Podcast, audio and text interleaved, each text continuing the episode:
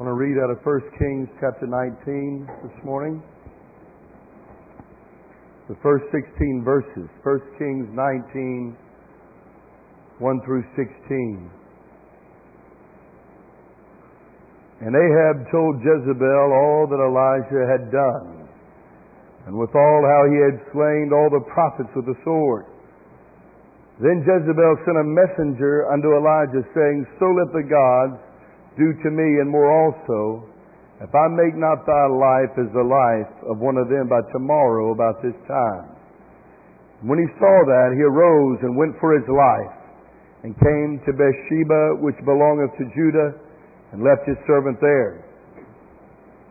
But he himself went a day's journey into the wilderness, and came and sat down under a juniper tree, and he requested for himself that he might die, and said, It is enough now, O Lord, take away my life, for I am not better than my fathers. As he lay and slept under a juniper tree, behold, then an angel touched him and said unto him, Arise and eat. And he looked, and behold, there was a cake baking on the coals, and a cruse of water at his head. And he did eat and drink, and laid him down again.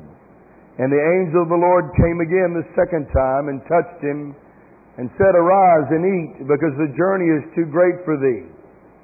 And he arose and did eat and drink, and went in the strength of that meat forty days and forty nights unto Horeb, the mountain of God. And he came thither unto a cave and lodged there. And behold, the word of the Lord came to him, and said unto him, What doest thou here, Elijah?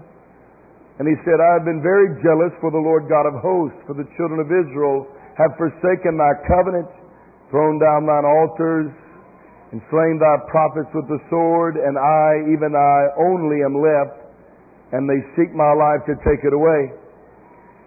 And he said, Go forth and stand upon the mount before the Lord, and behold, the Lord passed by, and a great and strong wind rent the mountains, and brake in pieces the rocks before the Lord. But the Lord was not in the wind. And after the wind, an earthquake. But the Lord was not in the earthquake and after the earthquake a fire. But the Lord was not in the fire. And after the fire a still small voice. And it was so when Elijah heard it that he wrapped or hid his face in his mantle and went out and stood in the entering in of the cave. And behold, there came a voice unto him and said, What doest thou here, Elijah? And he said, I have been very jealous for the Lord God of hosts because the children of Israel have forsaken thy covenant, thrown down thine altars, and slain thy prophets with the sword. And I, even I only, am left, and they seek my life to take it away. And the Lord said unto him, Go, return on thy way to the wilderness of Damascus. When thou comest, anoint Hazael to be king over Syria, and Jehu the son of Nimshi shalt thou anoint to be king over Israel and Elisha the son of Shaphat of Abel Meholah shalt thou anoint to be prophet in thy room. Father, I thank you, Lord, this morning for articulation. Lord, that you would grant me utterance, Father God, to exalt Christ, to unveil the Savior afresh to us, to expose sin, Father Lord, we so desperately need to hear this word here this morning, fathers. We're so apt to fall after this pattern. But I pray in the name of the Lord Jesus Christ that you would deal with every heart according to thy word. We ask it in Jesus' name. Amen to God. You know, definitely there's some more sermon material here in this in this passage, but the Holy Ghost has led me in a very specific way to interpret this from a certain angle and uh, to apply it uh, to us here this morning. I've heard this preached several different ways, and, and as, I, as I said, I do believe that there's other lessons for us to learn in this passage, but I want us to look at it from a different viewpoint this morning. You know, Elijah is one of the most captivating figures in the Bible, and we know that he was a prophet. He was a prophet in times of great apostasy and compromise. He was successful in his ministry and bringing Israel face to face with their error, and by doing so, uh, he gave Israel that opportunity for repentance and for revival. We know the Bible says in Malachi chapter 4 verse 5, Behold, I will send you Elijah the prophet before the coming of the great and dreadful day of the Lord. We know that John the Baptist partially fulfilled that in his coming before the Lord Jesus Christ. But I believe in these dangerous and terrible last days, God is going to pour out Amen. The spirit of Elijah upon the remnant, those that would be faithful to God. Who is the spirit of Elijah? Nothing more, nothing less than the Holy Ghost. Amen. The Holy Ghost is poured out upon those that will remain true to God. Amen. And that is revival, that there are people in the earth that remain faithful to God in the midst of apostasy. Furthermore, the Bible reveals in James chapter 5 that Elijah was a man subject to like passions as we are. The encouraging thing here in that verse is that what Elijah did by grace and what Elijah accomplished by the Holy Ghost, you and I can accomplish. But the flip side to that is his failures will be our failures if we don't take heed to the warning of the Word of God. And that's what we're going to look at here this morning. I believe his life is a model that we can study, that we can learn. We can see the spiritual warfare to the faithful remnant in these last days, the things that we're definitely going to face if we're going to stand for God. You know, often is the case in regards to the Bible that it will reveal a man's achievements, but it will also expose his frailties and his weaknesses, and Elijah is no exception. There's a whole lot that we could glean if we studied the positive aspects of Elijah's ministry. They far outweigh the weaknesses. I'm not here to attack the prophet Elijah. Amen. But I believe this morning the Spirit of God wants us to concentrate on a flaw. One single flaw that is exposed in Elijah's character that we need to be very, very careful about. And that's that attitude of self-pity. I said self-pity is a dangerous, dangerous attitude of heart. Amen. It's not something to be dabbled with. It's not something to be entertained. It's not something to play with, as we're going to see here this morning. And I pray that God would help me and that God would anoint me to utterly shame this attitude of heart. I'll do you a great disservice if I don't bring this wicked, evil sin out before you and expose it for what it is. It's a wicked thing. It ought not be tolerated in our own heart. We ought not allow such thoughts amen, that tend to self-pity, amen, we ought not allow such thoughts to exalt themselves against the knowledge of God. Where we ought to bring into captivity every single thought. Our thought life ought to be free from this kind of mentality. But you can search the church world. People revel in this. I said they revel in it. As I mentioned, you know, this is right along the lines with, with what we've been teaching the last three services. But whole ministries, amen, have just, you know, capitalized on people being offended and hurt. Let me tell you something. You have no right. I said you have no right as a Christian. And as soon as you come to a place where you recognize you must walk in victory. You cannot entertain self-pity. Amen. The sooner that you're going to realize a mature life in Christ. Amen. That's babyish Christianity at best. I said babyish Christianity at best to entertain self-pity. Amen. We have a few preliminaries we're going to deal with just to establish, amen, our ground here. The first thing that I want you to know here this morning is that Elijah was mightily used of God. He was a man of God. I said he was a man of God and he was mightily used of God. It says here in the verse, first verse, that Ahab told Jezebel all that Elijah had done and withal how he had slain all the prophets with the sword. Amen. He was faithful in his calling as a prophet. We need to realize that this morning. This is no mere pretender, but he's a man of spiritual action. It was hidden from no one. God knew it, man acknowledged it, and the devil utterly hated it. Amen. Ahab declared to Jezebel all that Elijah had done. He's not just a hearer of the word of God, He's a doer of the Word of God. And as true with all God called prophets, he was used to turn God's people back to pure truth. That's what that preacher, that prophet is to do, to unveil Christ who is the truth, to bring the remnant, to bring, amen, God's chosen people back to the original model and plan of God. Says he slayed all the prophets, the false prophets that's speaking of with the sword. And the application in the Spirit is this.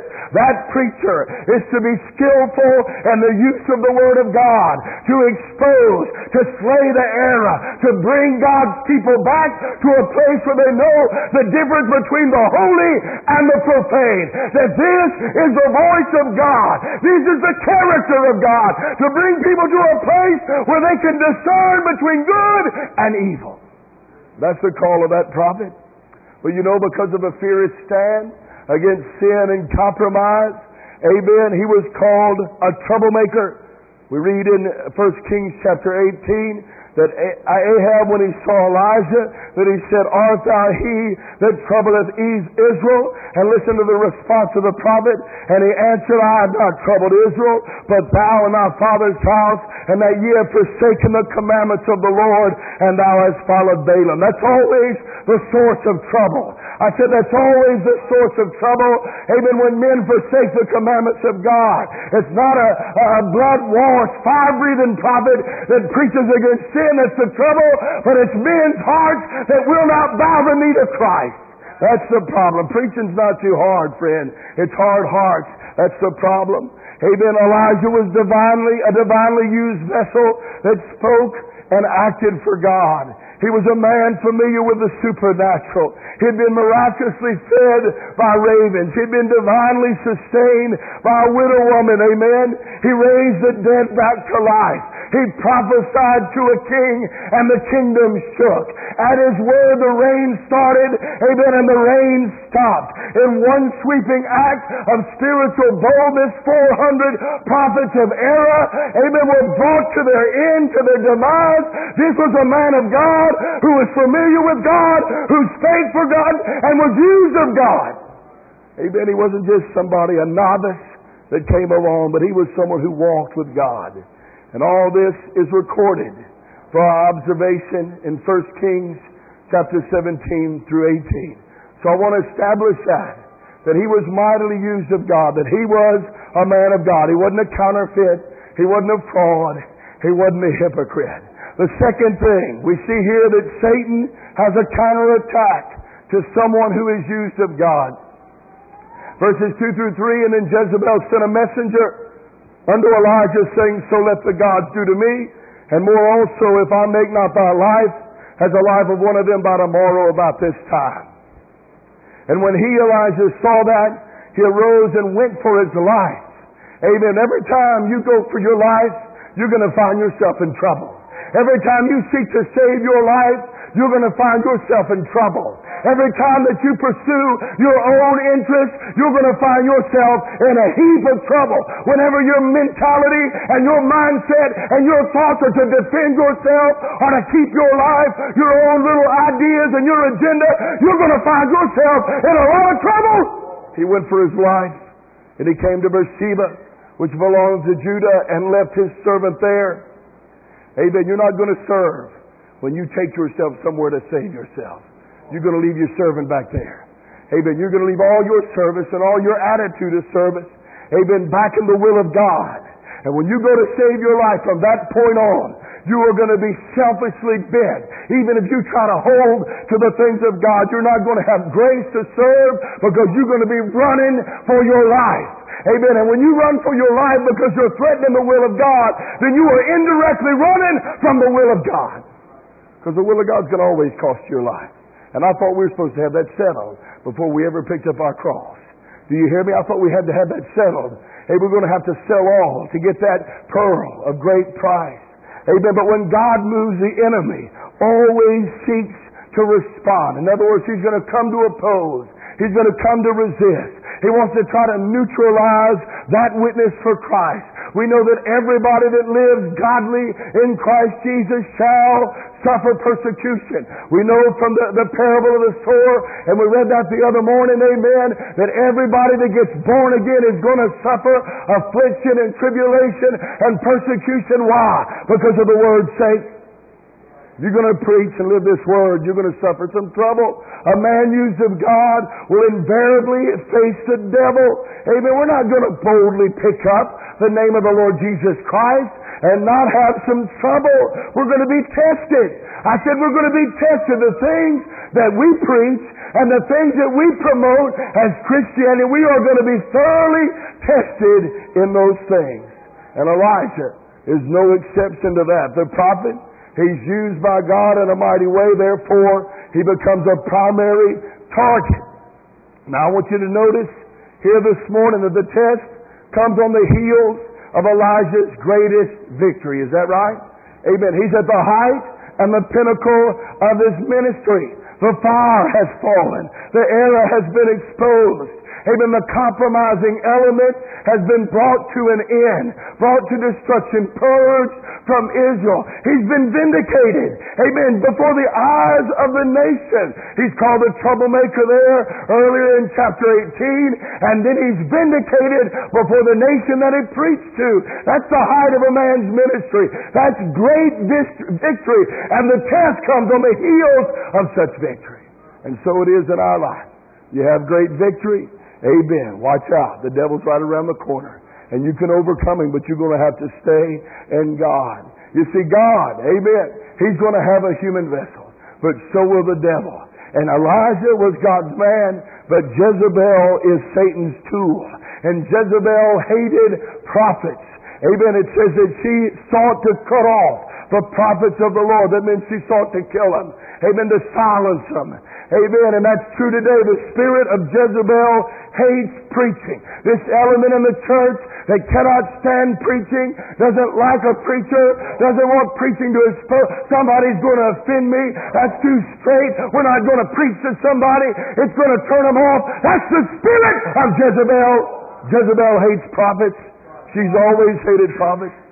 But ironically, Elijah, you know, he's faced danger of every conceivable sort and type, but now he's threatened by a woman and he runs for his life. Isn't that a strange thing? You know, some men fall because they lust after women and other men fall because they're scared of them. Do you hear me? And that's a pattern you see throughout the ministry. Men committing adultery and men that are afraid of women. Amen. Women in the church that are trying to run the pulpit. Women in the home trying to run the home and men being intimidated by that spirit of Jezebel. Or both. You find men that commit adultery with Jezebel as well. Amen. They're scared of them and they lust after them as well. But you know, and you've heard me say this before, you know, the Bible says that the qualification of a bishop should be that he ruleth well his house. Do you hear me? That word ruleth, if you just utter such word in mixed company, that's unacceptable. It's politically incorrect, but it's also religiously incorrect. Oh, we're not going to rule anybody. It's 50-50. No, sir! Amen. That man of God and that husband and that father must rule his home. Says of Abraham, the father of faith. I can trust him. That's what God said. He said, because he commands his family. In other words, he tells them what to do.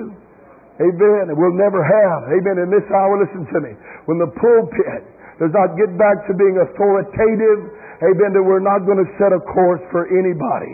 Amen. Uncertainty it riddles the pulpit. Which direction are we to go? Leadership has to be certain. Amen. And you know, you find people, I've seen this in this little fellowship before. We've had people come, we've had people go, and they'll criticize the big church down the street and say that pastor's afraid of his congregation. And that pastor there, he won't preach because it's going to cost him. And the same men are scared of their wives. That's why the qualification says has to rule his house. Amen. Because if you won't tell your wife what to do, you're not fit for a pulpit. Amen. If you're scared of your wife, you're definitely going to be scared of them 30 people that are going to get upset when you disappoint them. Amen. What to speak the word of God. Elijah had trusted God in times past. In times of hunger and famine and drought amen, spiritual confrontation. You study the two previous chapters, and he trusted God in that. What you trying to say, preacher? He knew, now I'm going to speak the word of the Lord to Ahab here, and there's going to be a drought. Amen. I live here too. There's going to be some consequences for me. How am I going to eat? How am I going to drink, Lord? If I say there's going to be a drought, and there is, amen, he had to have faith in God that he's going to say what God told him to say, and he has faith for God to provide for him. In other words, there's a cost to speak. But now he's faced with a rebellious woman, and he lacks faith. You hear me? It's the same principle. Amen. I got to say the word of God. If my wife don't like it, it don't matter. I got to speak the word of the Lord. And then if I have faith, I'll trust that God will take care of her or my children or you in this church. Amen. Do you understand me? God has to give me the word. Amen. This is true for all of us in our station of responsibility in the kingdom of God. God gives me what to preach. And I've got to preach it. And it doesn't matter how you like it, don't like it, if you get disappointed, if you try to make me pay a price. Amen. It doesn't matter. Amen. I've got to speak the word of the Lord. So here we have a flaw. Elijah's fearful. Amen. He's fearful because Jezebel is angry. He had trusted God before, but now it's a matter of unbelief and it's exposed. So we see that the devil successfully uses Jezebel as an instrument of intimidation against Elisha. And that spirit of Jezebel, it is a powerful weapon in the arsenal of demonic tricks. And so it is in the church in this hour. Not just women have that spirit. Do you hear me? It's men and women. But just that losing the victory. Listen to me.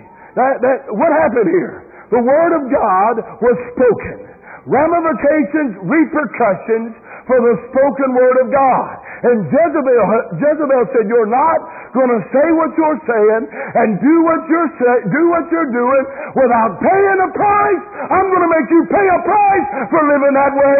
I'm going to make you pay a price for preaching that. I'm going to silence you." That's everywhere. I said that's everywhere in every station of life for the Christian. That's the intimidation, and that's nothing more than the spirit of Jezebel. We've got to rise above that. If we set our face to be a witness and a testimony to truth, then we're going to face the wrath of the devil. We're going to be tested. Amen. We're going to be tested in everything that we stand for and believe in. The third thing here, entertaining a spirit of death. And this is what we're going to get down into the meat of the message here. Amen. What we just spoke of, we just established some things. Elijah was a man of God. Amen. And the devil had a counterattack to neutralize his witness. But now we're going to really get into what the Spirit of God wants to talk to us about. Entertaining a spirit of death. But he himself, it says in verse 4, went a day's journey into the wilderness. Did God send him there? No, he himself went there. He's out of the will of God. He's doing his own thing. He's responding He's responding to a situation, and just out of self-preservation, he takes himself a day's journey into the wilderness. Amen. And came and sat down under a juniper tree. Now, you know, I, I found out a juniper tree is just a bush, just a little shrub there, and it provides very little shade. You know, when you and I fall, that's exactly what we tend to do, we tend to go find a juniper tree to sit under and bemoan our situation. And we're going to find no rest for our soul. There is no rest for the weary. Amen. That juniper tree is not going to provide any shade from the beat of the, of the heat of the sun. Amen. And he requested for himself that he might die and said, It is enough. Now, Lord, take away my life, for I'm not better than my father. What's happening here? Elijah, he's feeling the sting of guilt. You know, it's a shameful thing for a man to abandon the will of God because of a mere threat from a woman. And you know, fear, especially for a man, is a, is a terrible and an awful thing.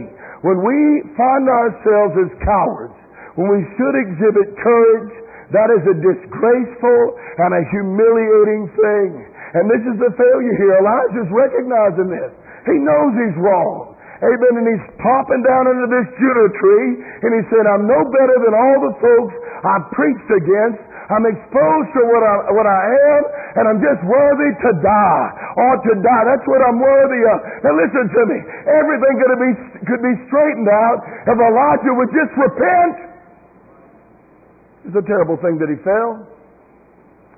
But the worst thing here is that he wouldn't respond right to his conscience and to the dealing of the Holy Ghost. Amen. How does he react to his failure? Does he repent? Stand to his feet? confess his sin and seek God for instructions? Nope.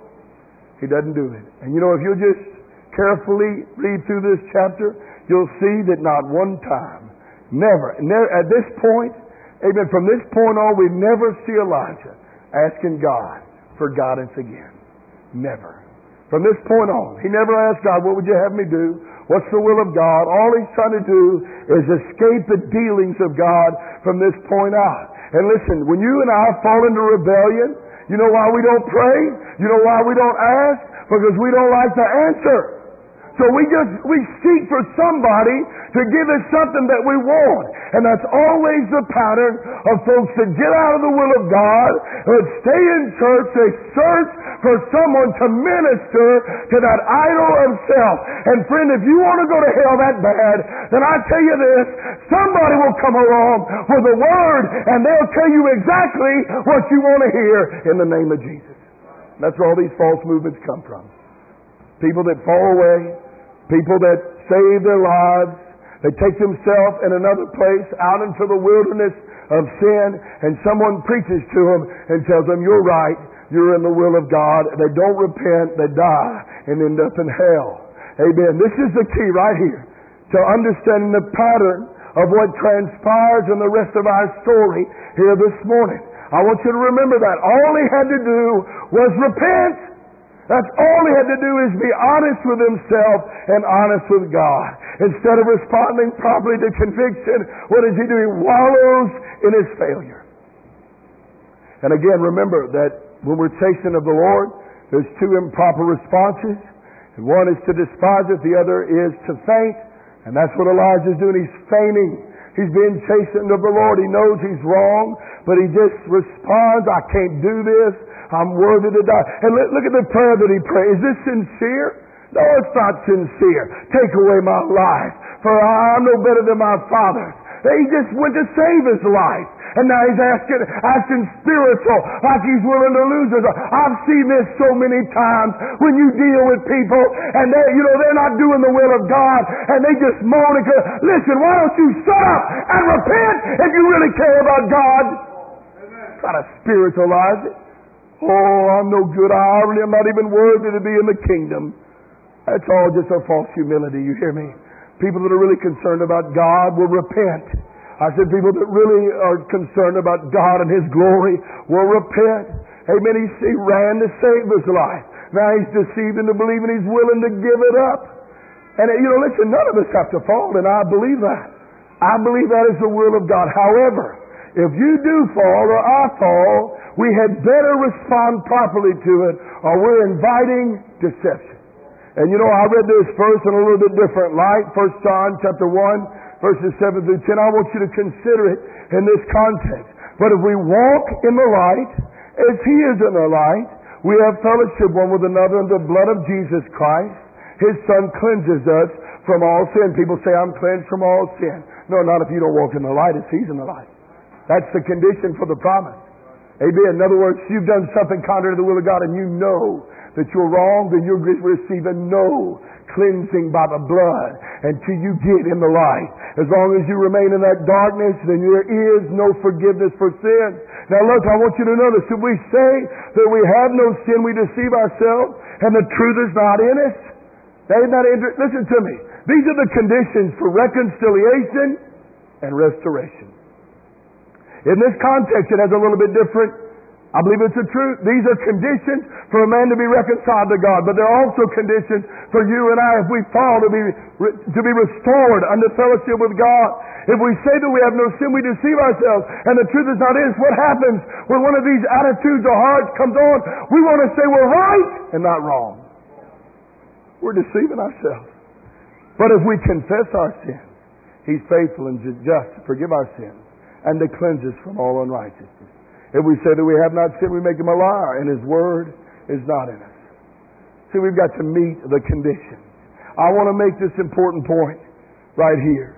The spiritual response to failure is repentance. The spiritual response to failure is repentance. The spiritual response to even a question, if maybe I failed, is repentance. The man who is spiritual, he is always going to repent. He's going to come, he's going to make things right. The carnal response is self justification and self pity. You hear me? Self pity is a sign that something is wrong in the heart. You hear me? Every time you find somebody who pities themselves, I promise you trace the course of it, and there's sin somewhere. I said there's sin somewhere. You don't know what I've been through. It doesn't matter what you've been through. You have no right to pity yourself. None whatsoever. And true repentance will always be followed and validated by what? The victory. Hello? A man's going to be free. Proverbs 28 and 13. He that covereth his sins shall not prosper, but whoso confesseth and forsaketh them shall have mercy. It's not enough merely to confess. I've got to confess and forsake. For those are the conditions that I'm going to have mercy. And our experience parallels this. Amen. You lose the victory. Something happens. There's an attitude of heart contrary to the will of God, and you refuse to make that thing right. Amen. And there is a block between you and God. There's a hindrance. There's no way to sense the grace, the presence, the power of God, and you're not going to have mercy until you confess and forsake. No shortcut to that. Self pity is the subtle attempt by the flesh to avert the light and escape the demands of biblical repentance, humility, and reformation. Now we're talking about Elijah here. He went out and preached a wonderful, great message, a message of revival. Revival took place, and a woman said, I'm going to kill you. And now he's lost the victory. A lot of people say he's got every right. I mean, a, a woman just said she's going to kill him. I mean, no wonder he's distraught. He has no right. He has no right. Folks who don't have the victory, I can tell you what, they're generally the products of a refusal to repent. That's why they don't have any grace. Because listen to me, a lot of times circumstances take place in our life. You know, just what Brother Charlie mentioned this morning. Pray for those who despitefully use you. I tell you, when I sit down with somebody, and it, it is so common. You, you, you go all over the church, we'll sit down, and they begin to tell you how they were done wrong. People used them. And you know, just it'll cause you. I lose all. I know this person is is infantile in the spirit. They don't. They're so they're so immature in Christ. They don't recognize that that circumstance, Amen, was not to expose that devil and not to make. I'm not making anybody right that uses people or wrongs people, but that circumstance was to expose them, and they don't even see it. Pray for those who despitefully use you. Why are you telling me all about your troubles? And why someone did you wrong. Grow up and get the victory. Amen. And pray for people that used you. Amen. The next thing we see here. Amen. And, and Elijah, he had an improper response. And what happens? He opens the floodgate of demonic oppression. The next thing we see, amen, arise and eat is the command. Verses 5 through 6. And as he lay and slept under a juniper tree. Now the first step, he came and sat there. You know, first thing you're going to do, you're going to go sit down in that place. But the next thing you're going to do is you're going to lay down in that place. And before long, you're going to be asleep. And, and sleep always uh, is typical or represents deception. You're going to be unaware of what's actually taking place. Behold, then an angel touched him and said unto him, Arise and eat. You know what he's telling him? Get to victory. That's what he's telling him. He's just telling you need to get up and you need to eat. And he looked, and behold, there was a cake baking on the coals, and a cruse of water at his head. And he did eat and drink, and laid him down again. And this pattern is always the same.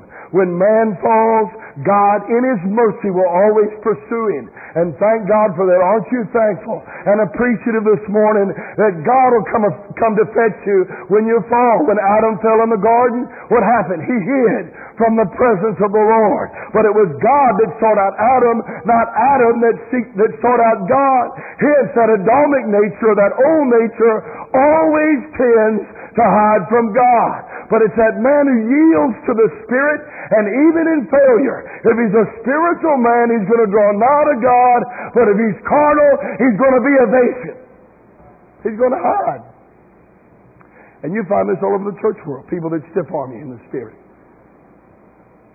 They can't enter in, they can't worship God. You watch them in a, in a prayer meeting, public prayer meeting, they can't pray for 15 minutes. What's the problem? There's something wrong in their heart. Well, they just hadn't learned how to pray yet. No, no, no, no, no. That little baby, he'll talk. He might not make good. He might not be. Let, uh, you not be able to hear the words that he that he says. Little Joshua, he talks. He's talking. He's seeking to communicate, and you can hear him speak. And he'll speak all day long when he wakes up. Amen. Just making little noises. Those little babies, they'll do what? They may not be able to make a, a legible or make a, a sentence that you can understand or verbalize, a command or verbalize a wish, but I can tell you what they can do. They can cry. Amen. That baby Christian, he can pray because he knows God. That person that cannot pray, there's something between them and God. I'm going to tell you, prayer is easy as walking and breathing when, the, when our relationship is right with the Lord Jesus Christ. But you see this all over the church world. Have a prayer meeting, people sitting there staring at the carpet. Why? And listen to me, if they won't pray in the corporate setting, I guarantee you they're not praying alone. And if there is no prayer, it's impossible for a man to be spiritual. A man that does not pray is not right with God. Amen. You know, we heard Brother Clinton talk about Bunyan and his comment. Amen. A Christian man is a praying man. He that's not a praying man is not a Christian man. But we see here Elijah, he's not physically hiding, but he's what? Avoiding the obvious. He had moved. He's in the same place and he's got the same attitude. And you know, I've seen this in my own life as well as the lives of others. When a man falls and, he, and he's in a place where he's refusing to budge, refusing to repent, refusing to make things right, he'll be given over to sleep. He'll begin to sleep. Because you know what? In sleep, we're unconscious of the dealings of God. You hear me?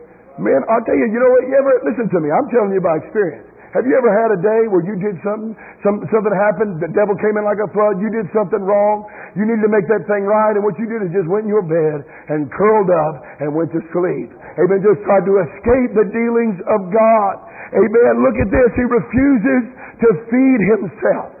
He refuses eh, to know the truth and not to obey it. There is no more tormenting of an experience than that or existence for a man that knows the truth. And so he's refusing to feed himself. And I know this isn't natural, but I believe there's a spiritual application here. It says in Proverbs 26 and 15, the slothful hideth his hand in his bosom. Got his hand tangled up in his own agenda got his hand tangled up, amen, in his own interest. It grieveth him to bring it again to his mouth. Amen. He won't even feed himself. Do you hear me? And that's what happens. When you fall and you refuse to repent, that Adamic nature, there's nothing in you wants to read the Bible. There's nothing in you wants to pray. Amen. Church can be tormenting. You want to hide from God. How can you overcome that? You can repent. Or you can harden your heart. Hello. Lots of people, they so harden their heart. They don't have any victory, but they've come to a place where they can endure these things. Amen. They can sit in the house of God. Amen. They're not, they're not, they don't have a hunger. They don't possess a desire for God because there's something just covered over. Uh, the, the callousness of time and they refuse to make things right and they have no victory. But they've calloused themselves where the dealings of God no longer affects them. Amen. This is the pattern. When we fall, and then if we refuse to truly repent, then God's going to do these things. He's going to first of all send us a messenger. And that messenger is going to touch us with the, with the aim to awaken us out of sleep. What's He want to give us? He wants to give us bread and water. And that represents the Word of God under the anointing of the Holy Ghost. It may be a loving brother to come reprove us. It may be a preacher with a message. Amen. Somebody's going to come and do what we refuse to do for ourselves. That's always the pattern. And thank God for that.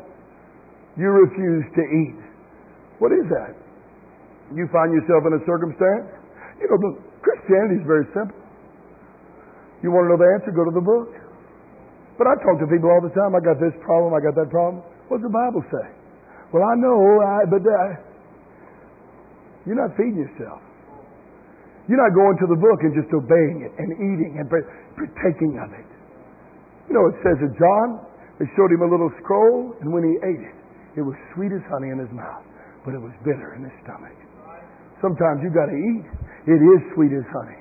It's a glorious thing. But sometimes there's going to be bitter consequences for that.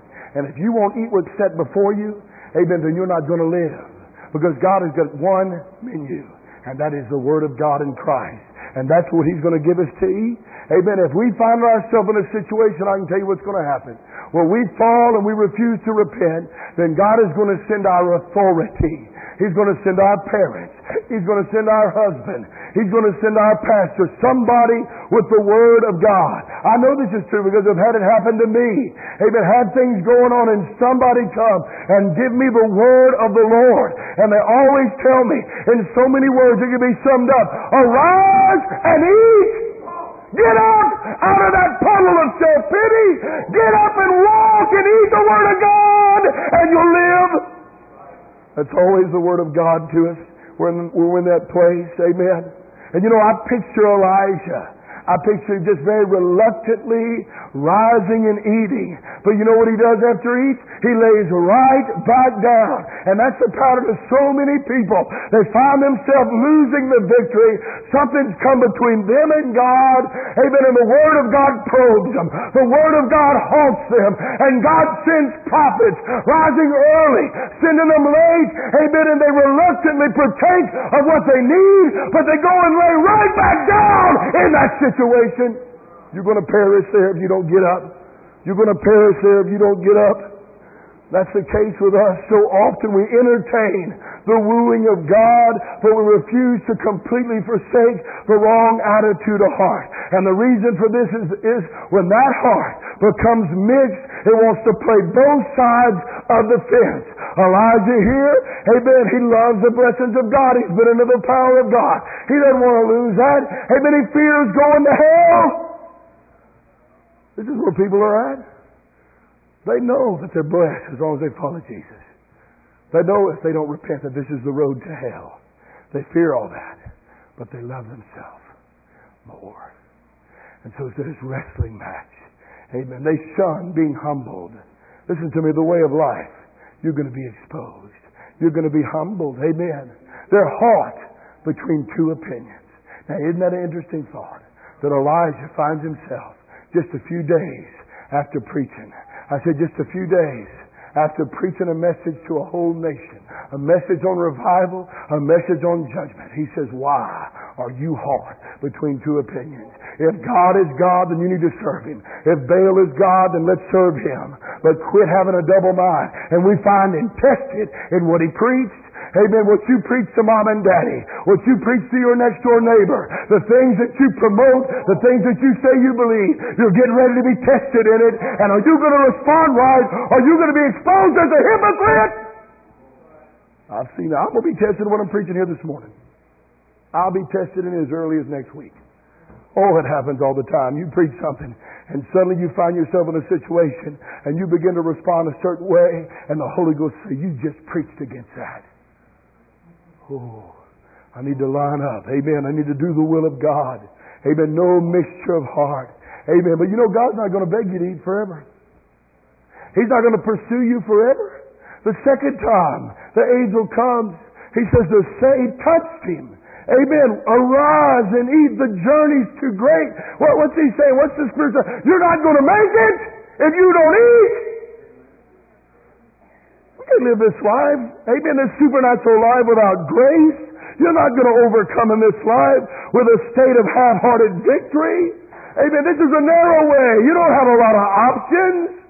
You know, it's amazing thing that people come into Christendom and they believe they have, you know, multiple choice, A, B, and C. No, it's a narrow way. You've got one choice. That's Christ. It's Christ or death. You're going to have to do things God's way. It's that simple. Do things His way or perish. And that's the way it's going to be. As long as we believe that the broad road is the narrow road, then we're going to follow after destruction and be deluded and deceived. Amen. The narrow way is straight. Amen. You cannot alter your course. And when we've got to be prodded to spiritually eat, we're in grave danger. Again, in Proverbs, it says, the sorrowful man hideth his hand in his bosom. Same thing again. And will not so much as bring it to his mouth again. Different scripture, a little bit different twist. Oh, you might get him to eat once. Oh, he's thoughtful when he remains in his attitude of heart that's contrary to Christ. Then you might prod him to eat. Amen. But to bring his mouth again, I mean his hand again into his mouth, oh no. He's going to be very reluctant to do that. There's no victory. Amen. There's no desire for spiritual things unless we're right with God. But Elijah did reluctantly eat, yet he never acknowledged his sin.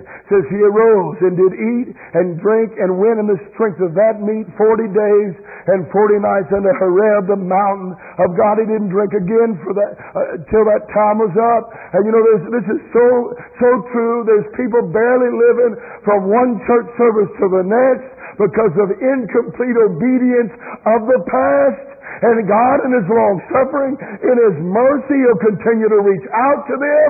But until they go back and find out where they missed it with God and repent of that thing and make it right, there's going to be no victory. Oh, this is not preached anymore. Just forget all that. Oh, no, you can't. If you, you need to make it right. Amen. You're not going to do somebody wrong. You're not going to lose the victory. You're not going to rebel. You're not, I can, the list goes on and on and on. And then just walk away from that without consequences. You're going to have to make that thing right. Amen. They got people leave churches because they heard a message that pricked their heart. And friend, I promise you, they're not going to get right until they make that right. Until they repent of that attitude. People that go from one place to the other like Cain. Amen. Who slayed his brother. He was that wicked one. The Bible says he slayed his brother because his, his deeds were wicked and his brother's deeds were righteous.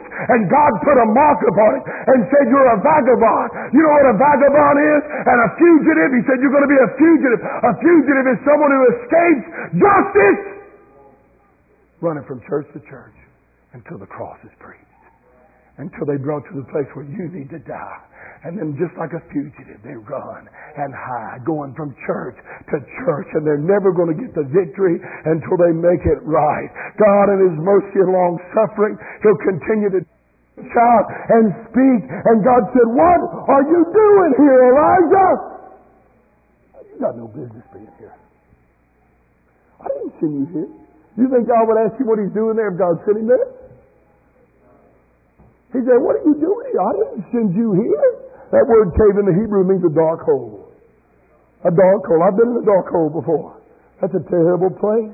He ran from Jezebel and now what? He's running from God. He set a pattern. Amen. He's running from God. He's not running from Jezebel anymore. He's running from God. He's a prophet, and prophets are meant to prophesy. But what is he doing? He finds a cave, and a cave is a place of hiding. It's a place void of light, and it's a place of death, and then they're often used for tombs. Isolates himself, alone. Oh, when the devil wants to sit you, he's going to bring you all by yourself over in a corner that nobody can get to you and try to talk you out of salvation. Or try to get your mind all twisted and pervert how you have a right to lose the victory. And then accusations against everyone Suddenly, even you think you're the only righteous person, but you can't even worship God in the house of How many times have I seen that? People that have no victory, have no joy, live in compromise, but everybody in the church is wrong but them, but they don't have any victory. It seems they would wake up and smell the roses. How is it that you don't have any victory, but you're the only righteous person? Everybody did you wrong, and you have a reason why you lost the victory. You need to repent. If you were really worried about the will of God, you would repent, amen, and make things right. Amen. This is what we do when we fall and refuse to repent. We're going to find a place that parallels our experience. Amen. In other words, this is where we are, and this is what we will be, and we will be a reflection of our experience. That's why, amen, a man's countenance is downtrodden and defeated, and woe is me. Amen. Why is that? That's what he's experiencing. That's where he's at. He's in a cave. Amen. He's been crossed, and he refuses to repent. He refuses to respond properly to his circumstances. L.E. Maxwell said, submission and suffering are utterly contrary to the flesh. The thing man loves more than anything else in this world is himself. The thing man wants to have is his own way and to enjoy himself. Suffering, therefore, always crosses man where self is alive. Therefore, self refuses and rebels. That's always the response of that self-life that's alive. And that reveals, have we truly embraced the cross or no? Amen. When we should be serving, when we should be preaching, when we should be homeschooling, whatever else that God has called us to do, when we should be doing all these things with joy, we instead find ourselves a cave. Why can't I get the victory? Why, why can't I do this? Well, you, go back and search your heart. There's something wrong. There's something there out of kilter and out of whack. Amen. Somewhere we can hide from the light and we can die in peace alone. Just leave me alone. That's how people are. They find a place where they just want to be left alone. I tell you, when you talk to people, they say, just leave me alone. Something, something is wrong with them.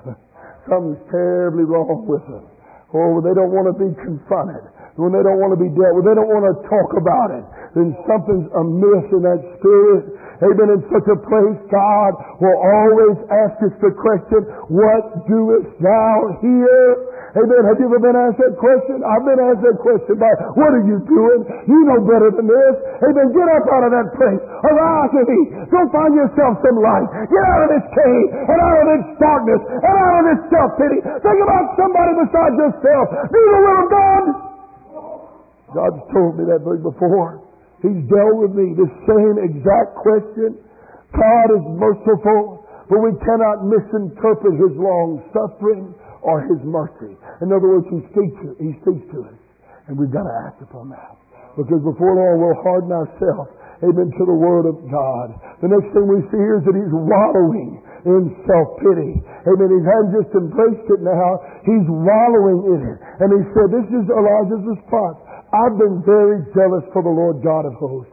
For the children of Israel forsaken thy covenant, thrown down thine altar, slain thy prophets with the sword, and I, even I only am left.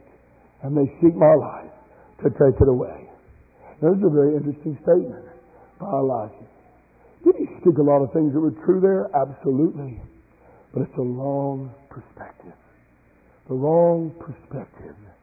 Amen. And no Christian should think we should learn from this example. Self-pity always causes men to believe that their situation is unique. I'm telling you, in my years as a pastor, as a Christian, when you sit down with somebody that's being sifted, that's being deluded and deceived, they always, in some form or fashion, they present their situation as unique. Amen. They're the exception of the rule. If you would take the same person and bring them outside and give them their same situation somebody else is in, they would they would rightly discern. They condemn that. They say, no, that's not right. But when they're in it, oh, it's unique. I'm an exception. Because they've exalted themselves above the Word of God. Amen. There's a truth in what Elijah is saying here. But even if it was totally true, doesn't justify his. You don't know how people have hurt me. You don't know how I've been used. Amen. You don't know what I've gone through. Quit whimpering and whining like a snot-nosed brat and be a man or a woman of God. That spirit is utterly detestable. I mean, I, I, I, you sit down with people and they just, I went through this, somebody, I mean, just get the victory. Is that what Jesus wants you to do? It's as plain and simple as the nose on your face that the Word of God, amen, says that you ought to pray for those who are your enemies. You ought to love them. You ought to pray for those who despitefully use you, but they always seem to view it. My situation is different. But we find here a lot, he's exaggerating anyway. Because this statement, it wasn't true. For Jeremiah, had Jeremiah made this statement, it would have been true. He was the only one in his day. But for Elijah, we find the, the Lord giving him the truth in verse 18. Once Elijah persisted in his erroneous mindset, God exposes his deception. Said, Yet I've left me 7,000 in Israel, all the knees which have not bowed unto Baal, and every mouth which hath not kissed him. He said, I got 7,000 just like you. You've been duped. You've been deceived. You've been lied to. You've been used like a little, a little puppet by the devil. How does that make you feel? That you've been just turned around by the serpent. See, I'm going to tell you, you begin to think about yourself. And I don't care how smart you are. I don't care how long you've been in the church. The devil is going to have you so confused, you won't know the difference between Jesus and Satan. You might be able to still quote scripture. You might be able to speak in tongues. But I tell you, that's ground that the devil can work in when you begin to be concerned about yourself. Once Elijah persisted in this mentality, amen, then it was over for him. You hear me? It was over for his usefulness. It doesn't matter the circumstances.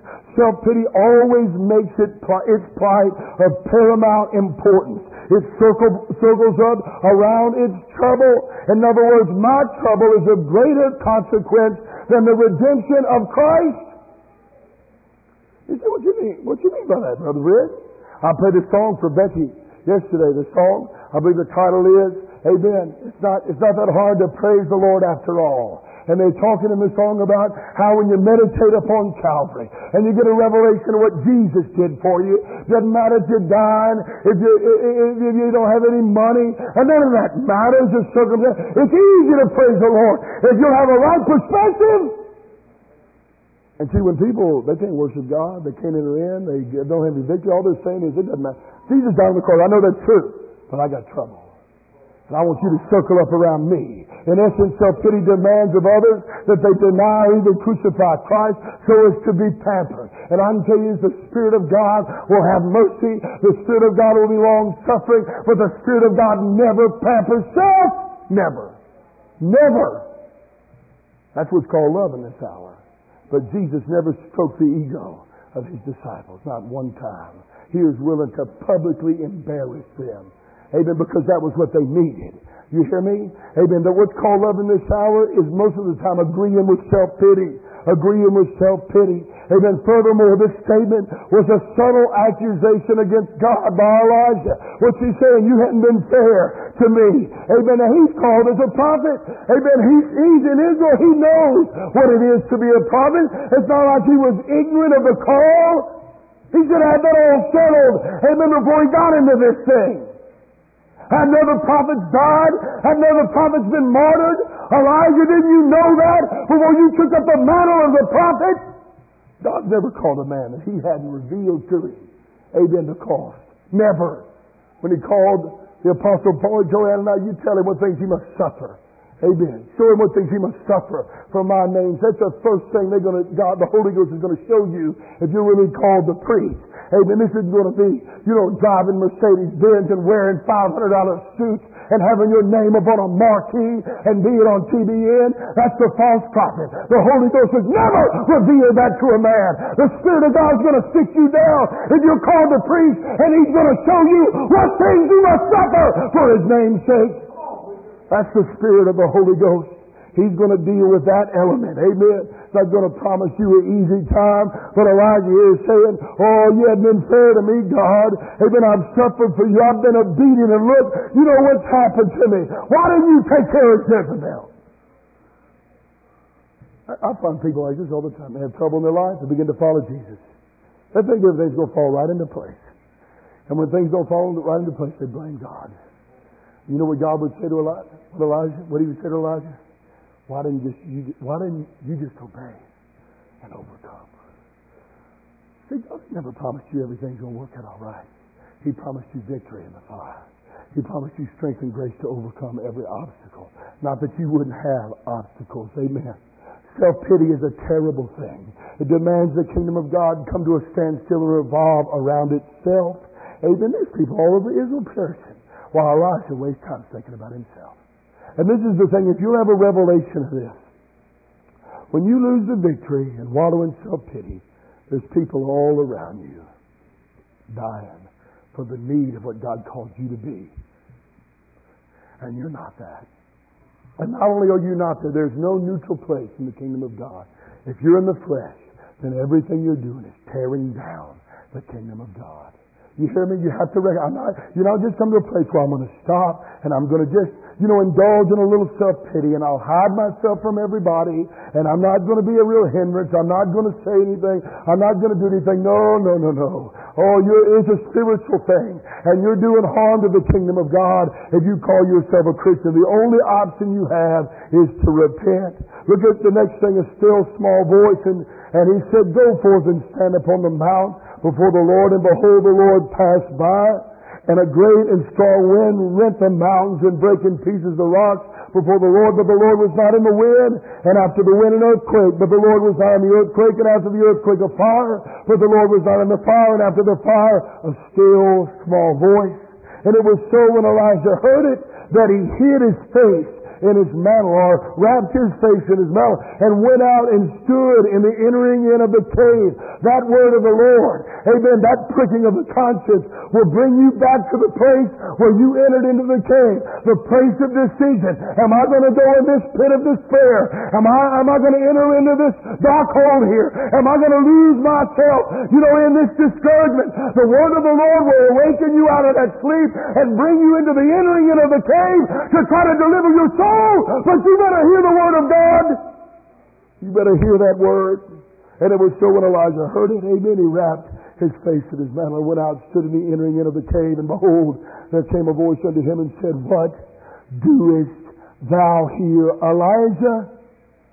The word of the Lord comes to him again in the cave. And this is his last chance. Now this is typical of the pattern. I'm not saying it's three times. I'm not trying to put a number. It's four times. It's twice. No, no. It's this pattern, though. How many times, I don't know. But I tell you what, you enter this cave and you resist that still small voice enough, then you're going to be left to your own devices. Amen. Elijah gave his response to this question before, and what happens? God asked him the same question. In other words, that's not the right answer. You didn't give me the right answer. That's wrong. That's not the reason why you're here. That's not the real reason you've spiritualized it. You've covered your sin. Come on, Elijah, be real. Repent. Amen. You can, you can sense the agitation of your conscience. You know something's not right, but why won't you just lay everything on the table? That still small voice calls us back into the light. Amen. And we don't need to refuse that voice when we come out of that cave. Once a man is to come to the cave, the only thing that can pull him back into the light is obedience to the still small voice and the message is going to remain the same. What are you doing here? Why are you here? This is not my plan for you. This is not what I called you to do. You're not supposed to be here. You've chosen to be here.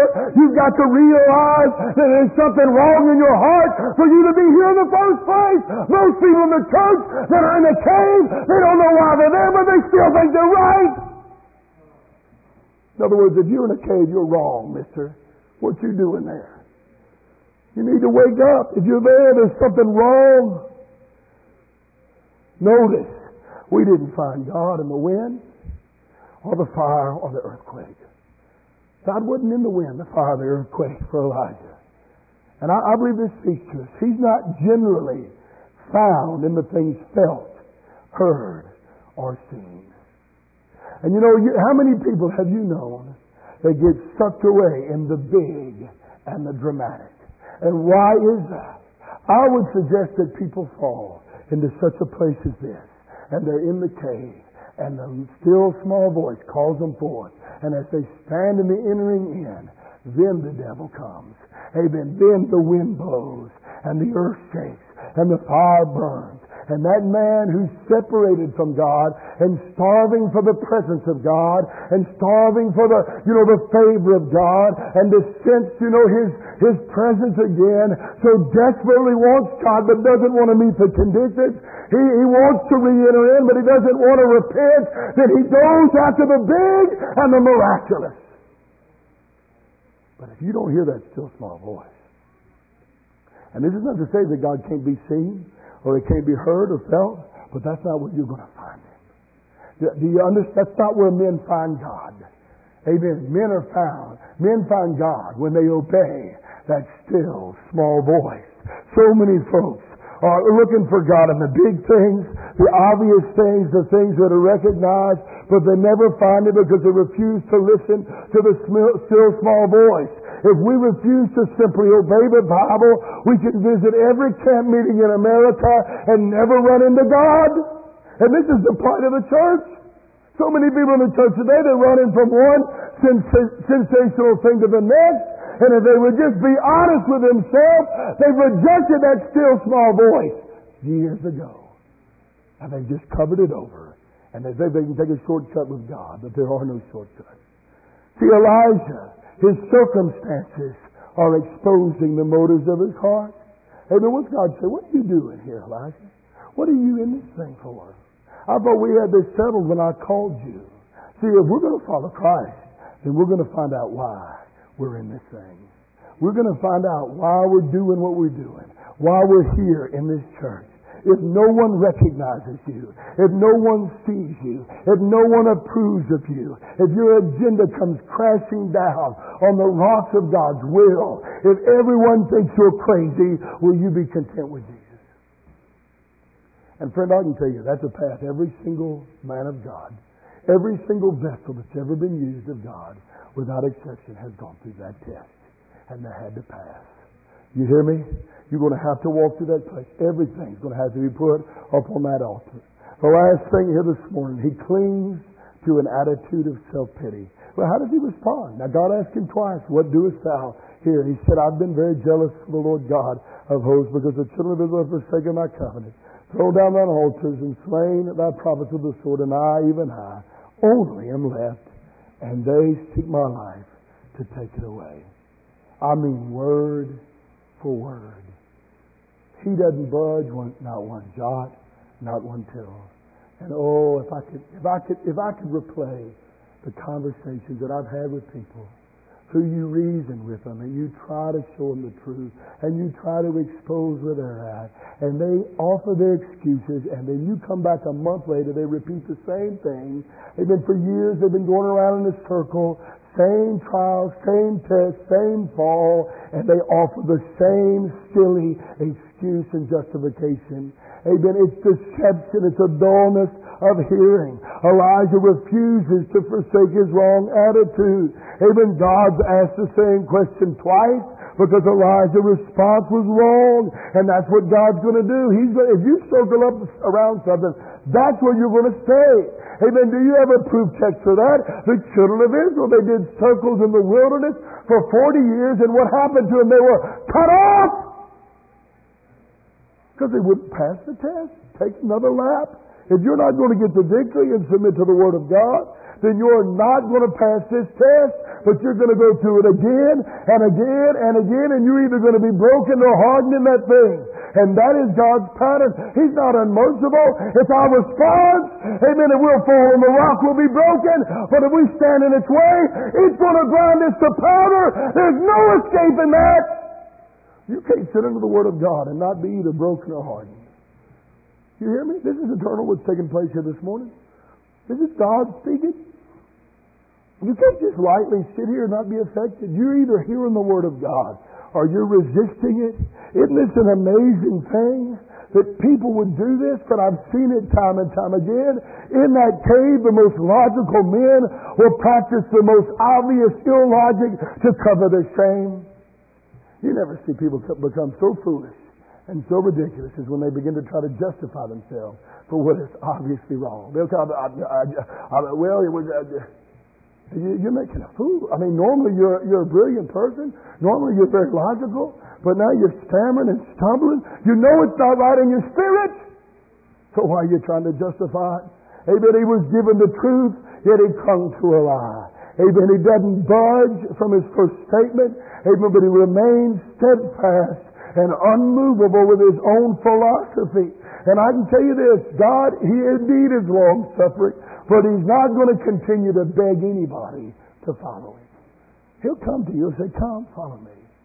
But you're not going to have Jesus Christ in sackcloth and ashes begging you to follow Him. He's not going to do it. The Bible says that God commands all men to repent. Amen. You know, I've found people before they're in a wrong spirit, and you preach a message, and then afterwards they'll say, you know, if you would have, if you would have delivered it different, I would have repented. Well, God commands you to repent. So they expect for God to come and read. Now look, you know, I don't, I don't come. Please follow me. But that's not the spirit of God. It's the mercy of God that we would have even an opportunity to repent. Amen. If you don't want Jesus, amen, He's not doing. He's God. He's God. We should, if we don't have a desire for Him, there's something wrong with us. Not something wrong with him. He needs to, you know, really woo me and really, you know, act as though he wants. He's already died for you. What else must he do to bring you to repentance? It's an insult to ask God for anything other than the blood of Jesus. And he's already given that to us. He's already given that to us. Self-pity, that's the end of service, and that's at best. I said that's the end of service.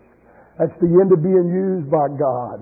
1 Kings 19, 15 through 16, the Lord said to him, Go, and return on the way to the wilderness of Just very matter of fact. Huh?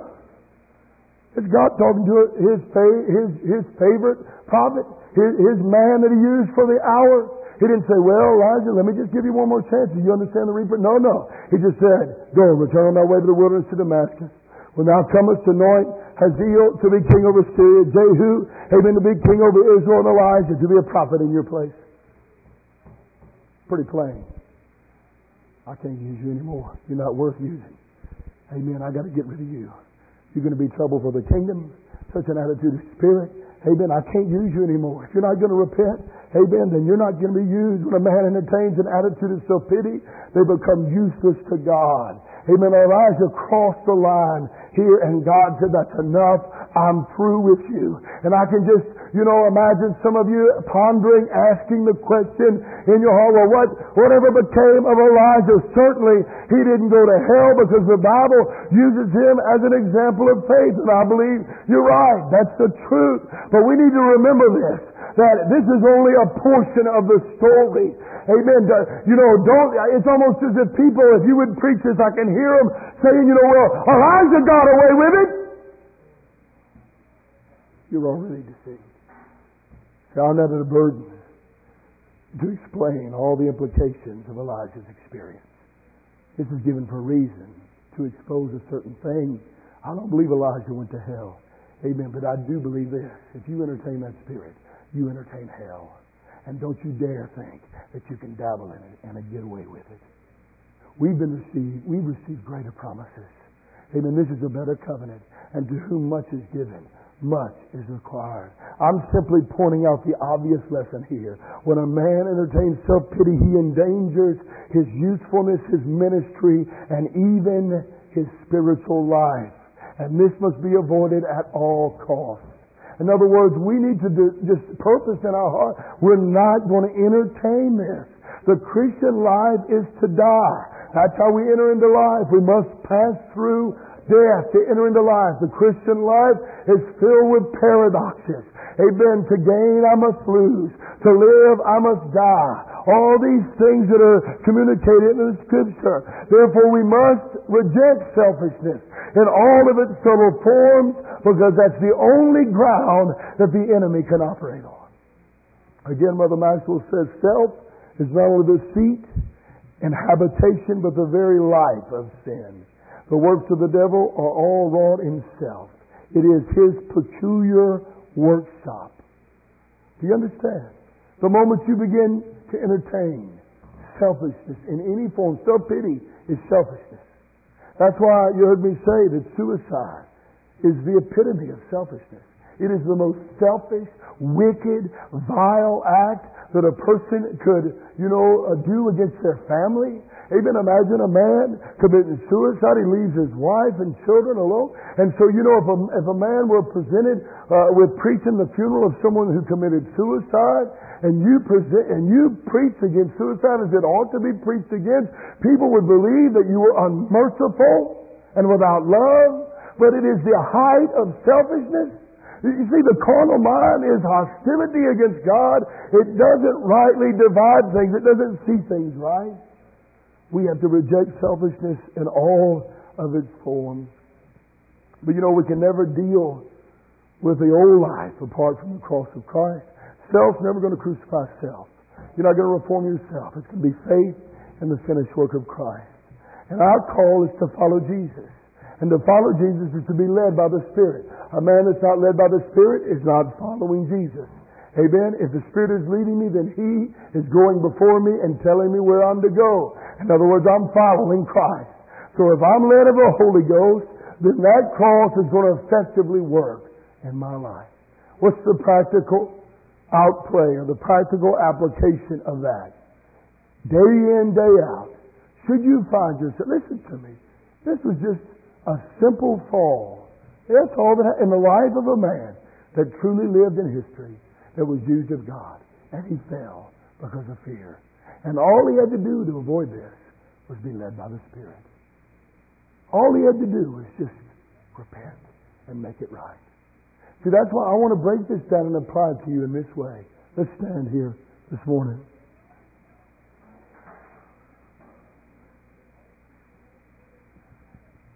I want you to realize that in your everyday experience, if something happens that separates you from God, you do something that's not right, don't think for one moment that you can just go to sleep and forget it and there's not ramifications for that.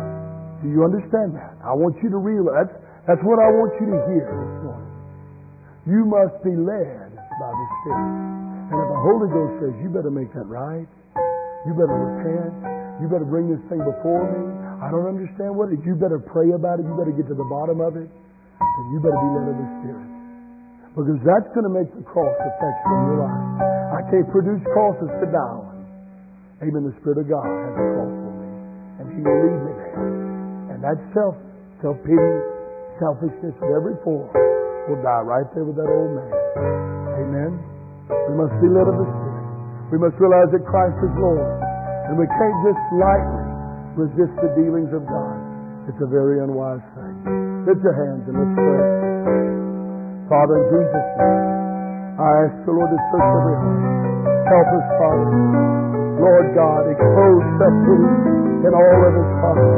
And I pray in the name of Jesus Christ that we would not give one place, or that we would not provide any place, any ground for self-pity to operate in, Father.